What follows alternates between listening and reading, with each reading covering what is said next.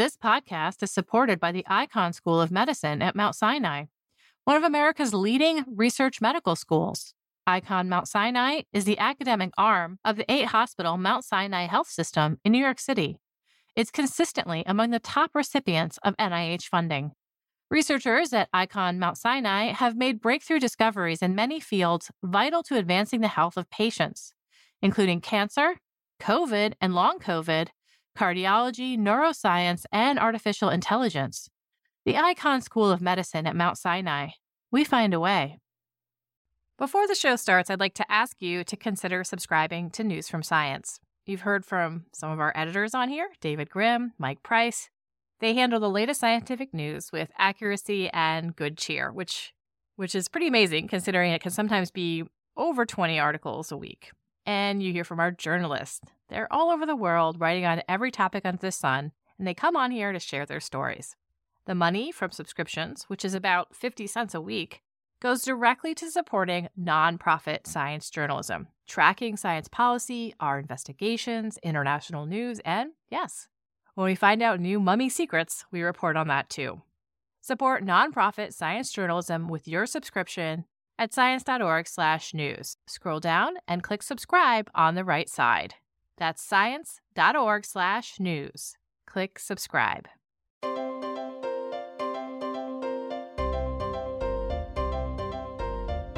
Welcome to the Science Podcast for January 1st, 2021. I'm Meagan Cantwell. Each week, we feature the most interesting news and research published in Science and the sister journals. First, we turn to the areas of research and policy our reporters will be watching this year.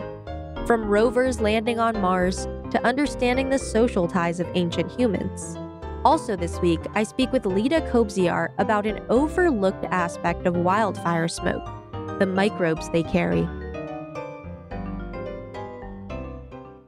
First up, we have Ann Gibbons. She's a contributing correspondent at Science. She'll be looking out for studies that examine the social relationships between ancient humans. Thank you so much for joining me, Ann. Happy to be here.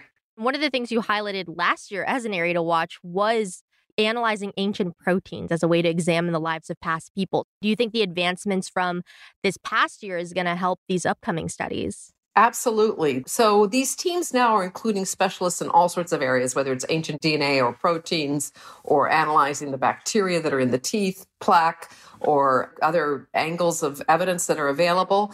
And when they put the stuff together, they can begin to look at things like not only the identity of the people who lived there, but if they're lucky enough to have generations of burials in a plot, they can begin to look at patterns like who inherited the wealth? Was it the young man? Was it the oldest son? Were the men related to each other who inherited the wealth, or did the women inherit the wealth? Also, who is missing? Who's rotating out? What are the marriage patterns there? For example, one site we wrote about in the past couple of years in Germany, the young women of high social status were missing. So they were probably leaving home to find husbands.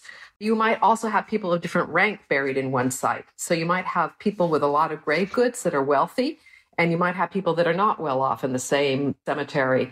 This happened at a Lombard site in Italy. And so the question was were these people their workers? Were they slaves? Who were they? There have been studies already about these things, and you expect more in the upcoming year. Another thing that you highlighted was potentially analyzing these mummies in China and Egypt. What are researchers hoping to learn about these? There's some famous mummies that are in China whose identity has long been a big question. Were they Caucasian? Were they local? The new tools are going to be able to help us identify their identity, which will tell us a lot about migrations and the diversity of the people living in these areas, what they look like. We're going to be able to sort out identities of key populations in sites that are identified by their culture, but hopefully the DNA and the isotopes in the bones where they came from originally. What would you say you're the most excited for?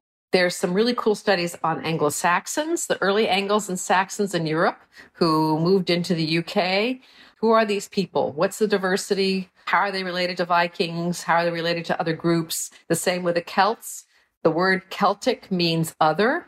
It's not one biological group. So who are the different groups that are making up these interesting cultures. They're probably going to be fairly diverse. I like this notion that the DNA shows us a lot about mixing and that that these famous cultures we've known about in the archaeological record often have really interesting origins that are more diverse than we thought. I'm pretty excited about the power of the dietary studies as well to show us a little more about the origins of spice trade and different foods that people were eating as well and how some of these cuisines we think of like the middle eastern cuisine were the first global cuisines how did they come together? Who were the people that brought these foods?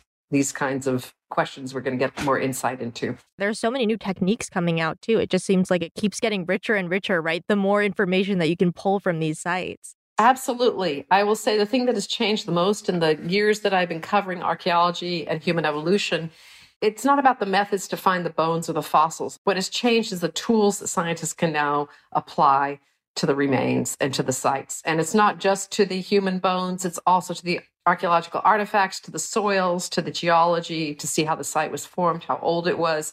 All these methods are getting better. And you begin to get this sort of landscape approach that can be very rich where the preservation is good enough to do that. A lot to look forward to. I'm really excited to read your takes on them next year, Ann. Thank you so much. Take care. Thank you. Now we have Jeffrey Mervis, a senior correspondent for Science. He says the relationship between the U.S. and China is one to watch this upcoming year. How are you doing, Jeff? Hi, I'm fine. What has the relationship between the U.S. and China been like during the Trump administration? Well, that's an important question, but it's hard to answer because it has many facets. So, the biggest issue for the US scientific community has been the fear of restrictions on their ability to collaborate. Now, that's apart from any trade war or any economic sanctions, but the fallout from those tensions between the two governments has been felt by the scientists in specifically the issue of whether Chinese entities are having a negative impact on US funded research. You reported earlier this year about a National Institutes of Health investigation that resulted in 54 scientists losing their jobs because they weren't disclosing financial ties to China. So it seems like a lot of the national security concerns stem from this lack of transparency about who's funding scientific research.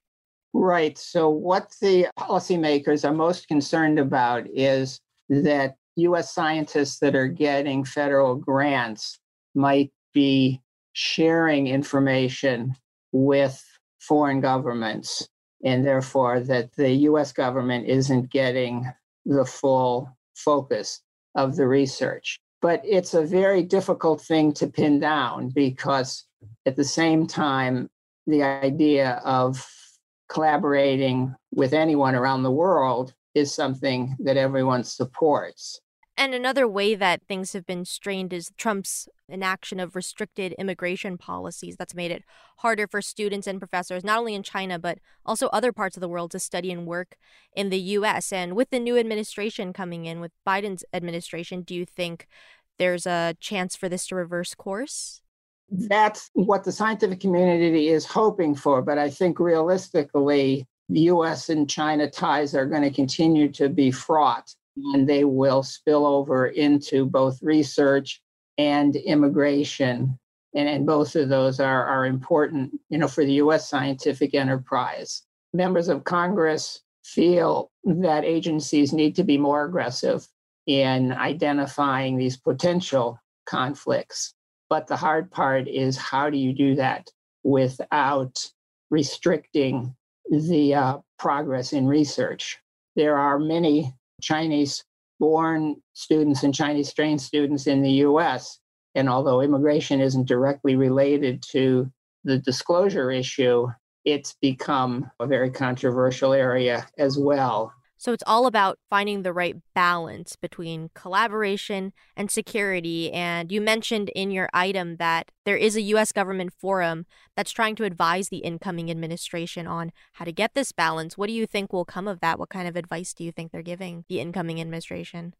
Balance is the key. And this group, it's called a roundtable, has just started to meet. In fact, they held their first meeting just earlier this month it's not going to be making policy, but I think what the community is hoping it will do is provide a forum so that if there are concerns, they can bring them to the attention of policymakers. And that whatever an agency decides to do, it will be based on discussions with the research community rather than something that they do preemptively and then the community has to react to it. What do you foresee being any major changes with the new administration coming in when it comes to US Chinese collaboration for science? I think there may not see any significant changes for a while because I think the Biden administration will have to step very carefully to demonstrate that it's not being soft on threats to national security. At the same time, I think as the Biden administration gets going, there will be a lot of people in that administration who are familiar with the challenges.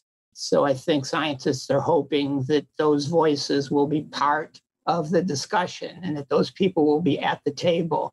And they don't think that that was the case in the previous four years during the Trump administration. Thank you so much. All right. Thank you. Last up for this segment, we have staff writer Paul Voosen. He'll be watching out for two potential landings on Mars. Hey, Paul. Hello. This isn't the first time a rover has tried to land on Mars. How have past attempts gone? So there have been a, I think a total about 18 attempted landings on Mars. Nearly half of them have crashed, and really NASA is the only space agency that's had success landing uh, missions there, and that could change this year. What's so tricky about landing on Mars? Why have so many of them failed? Mars has this really annoying thing called atmosphere. So, you know, atmosphere is difficult to go through, you know, generates heat, but it's a thin atmosphere as well. Mm-hmm. And so parachutes alone won't do it, which means you need some sort of rocket thrusters to do the landing correctly. And that has led to different innovations like the famous sky crane last used for the Curiosity rover. Hopefully, these two rovers that are going to land in February will have better luck, and that's Perseverance from NASA and also a rover from China called Tianwen 1. Are these pretty similar rovers? Do you think that they could nail this landing? So, the Perseverance rover follows a lot from the Curiosity playbook. It will also have a sky crane, has some innovations that will allow it to make an even more precise landing very close to its target. So, you know, there's a a lot of belief that JPL, the NASA center that runs this mission, will be able to do it again. The other mission, Tianwen 1, will be the first attempt by China to land on the Mars surface. And it's a very ambitious attempt, and there's a lot they can do. It's not nearly as powerful or sophisticated a rover as Perseverance, but there's a lot of new science that could come from it. Are they headed to the same region of Mars? It's a similar region, Perseverance is going to a place called Jezero Crater, which is this fossilized delta that's more than 3 billion years old and you know a site where water once existed on the planet. Mm-hmm. Tianwen is going to Utopia Planitia, which is a very flat lava plain close by, but it's a much safer landing spot, far less obstruction. The environments of the areas they're landing are pretty different. So does that mean that the missions can yield different answers about the history of Mars? Jezero has a very precise objective to collect rock samples that explore the early history of Mars, searching for evidence of past life or the reasons the climate changed from possible watery world to dusty, cold, barren wasteland. The Tianwen has a more general, less site specific. They'll be looking, they have a radar to hunt for frozen layers of water beneath the surface. And mm-hmm. the China, Chinese Space Agency has done really well with radar on the moon as well. It also has a landing platform and observer that are going to use a lot of the similar scientific instruments that you've seen on past NASA and European Space Agency missions. China's mission is not a sample return mission like Perseverance? No, it's not although they are landing in February, we're probably not going to see, well, at least we won't see the sample return for quite some time. When can we expect some preliminary results from this landing? Perseverance has a whole variety of scientific instruments beyond the sample collections. It has a lot of discoveries it can make on its own, and of course, Tianwen it it will be be producing observations you know, right from landing as well. So you'll see a scientific return. The sample collection, NASA just greenlighted the best case estimate for that launching is 2026 to reach in 2028. it would take a decade to get these samples back. Thanks so much, Paul. You're welcome. Those are just a few of science's areas to watch in 2021. You can find a link to the rest at sciencemag.org/podcasts. Stay tuned for my interview with Leda Kobziar about microbes in wildfire smoke.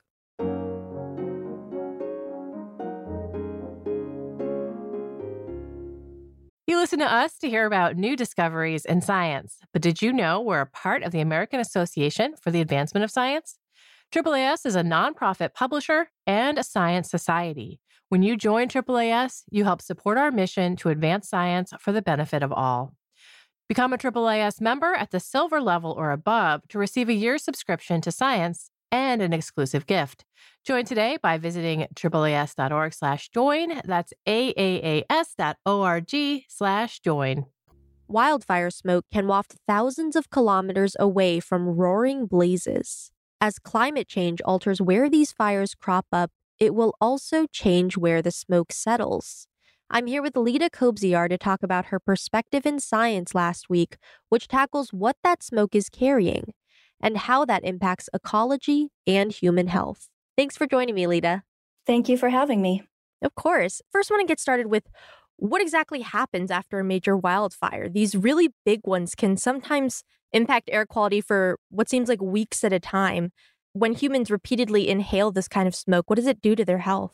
It can cause a number of different types of repercussions, both to pulmonary systems and cardiovascular systems. We have a good idea of there being a relationship between the amount of particulate matter in an area and these health consequences.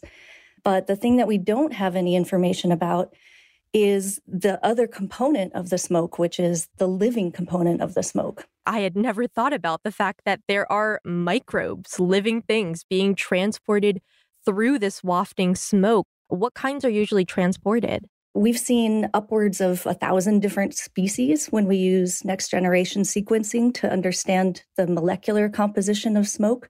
We've also seen that scientists have been able to culture a lot of different organisms from smoke. So these include bacteria, fungi. People haven't yet looked at whether or not viruses are also transported this way, but that is, of course, of interest. But the studies that have been produced so far show that these organisms come from soils, they come from plant surfaces, and they also come from inside plants and inside decaying matter like downed woody debris on the forest floor or even, you know, something that is is buried in the top layer of the soil.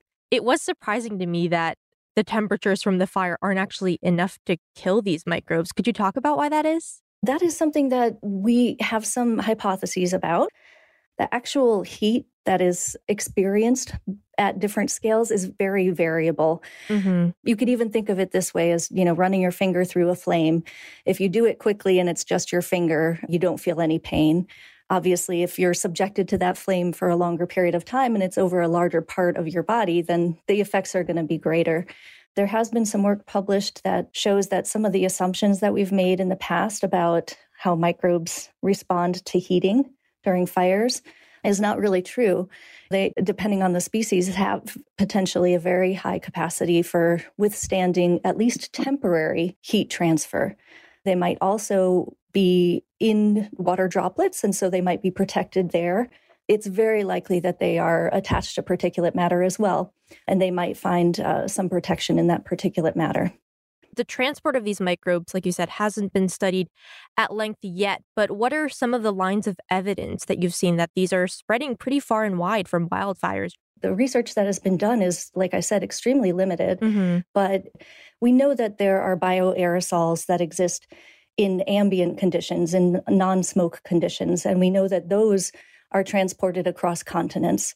So there really is no reason to think that the organisms that are elevated from the ground level into the atmosphere through smoke and through combustion processes are not equally transported. And what we see is that the, the numbers and the concentrations of these organisms is extraordinarily high in some of the work that is uh, currently undergoing review for publication, scientists have seen that there are upwards of 100 trillion cells that are being aerosolized in an area that's burned, let's say, just a hectare.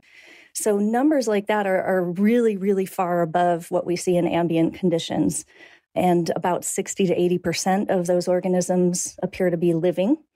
Uh, so that all suggests that the transport is is very likely. There are places around the world that are experiencing wildfires that haven't seen them before. So it's kind of interesting to think about microbes being carried from regions that don't usually experience the effects of wildfire smoke. Does this have repercussions for the ecology of an area, the changing of the microbial community? I think that it's very likely to be the case. I mean, first, this mechanism has never been considered as a biological dispersal mechanism. Mm-hmm. And and that has probably been at play for as many millions of years as there has been fire on Earth. But in addition to that, like you said, new things are being combusted. We're seeing Arctic soils, for example, that are burning that haven't burned for many millennia. And so that might be introducing a new reservoir of species into ecosystems through the transport of smoke. We have not that much information about how microbes disperse and spread and what that means in terms of biological diversity and all of the different effects that microbes have on the functioning of ecosystems. But we know that they are critically important. So seeing huge numbers of them transported from one place to another, it has effects on the place that they're leaving and it has effects on where they land. And in addition to the ecological aspect of this, there is the human health impact what kind of illnesses can occur from the inhalation of these microbes? There are a number of different types of organisms that cause infection in humans. And some of the ones that we think would be most interesting to look at include things like coccidioides, which causes valley fever. And that is one that is found in soils. And when soils are disturbed, the spores are aerosolized. There is some indication of disparate populations of that organism. And the same goes for uh, Cryptococcus gattii, which is a, a saprophytic organism, a, a, fungi as well. So we think that potentially smoke is the mechanism by which it was moved. And the health consequences are already being documented in, in a variety of different places. We wrote the piece with the hope that people from a wide variety of different scientific disciplines would start to examine these potentials because there are often cases where an infection is detected in a patient, but because certain organisms are not tested for, then we don't have a record of whether or not that is the causative agent. So we think that this could help medical professions understand why certain levels of infection, pulmonary infection, respiratory tract infections, why those things are increasing, and what the causative agents could be usually are those that are closest to the fire most at risk of getting sick from these microbes?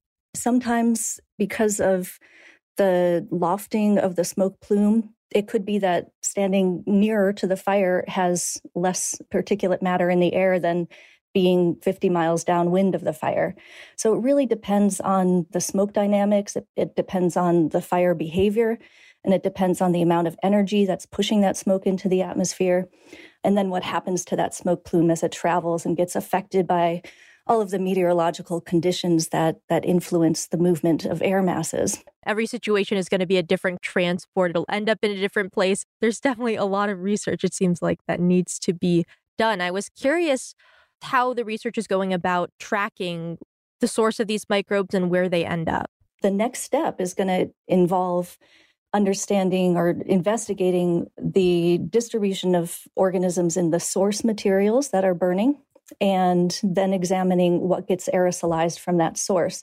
So there has been some work that has looked at individual fuel sources and they suggest that there are some some really big differences if you're burning soil versus burning trees versus burning grasses.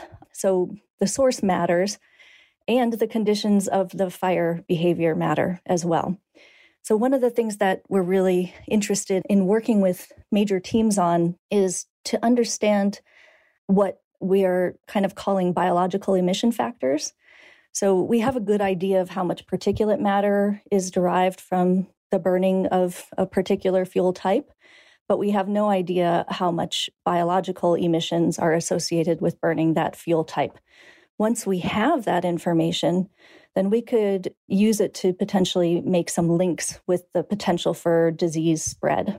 So, this is where the intersection of epidemiology and fire ecology and fire science and smoke science all come together. Have you found that all these different fields are interested in this problem or know about this problem, or is it still kind of in its infancy of maybe epidemiologists even understanding that this is a way that these microbes are spread? It has been probably just in the last half year or so that some of these groups are starting to talk to each other.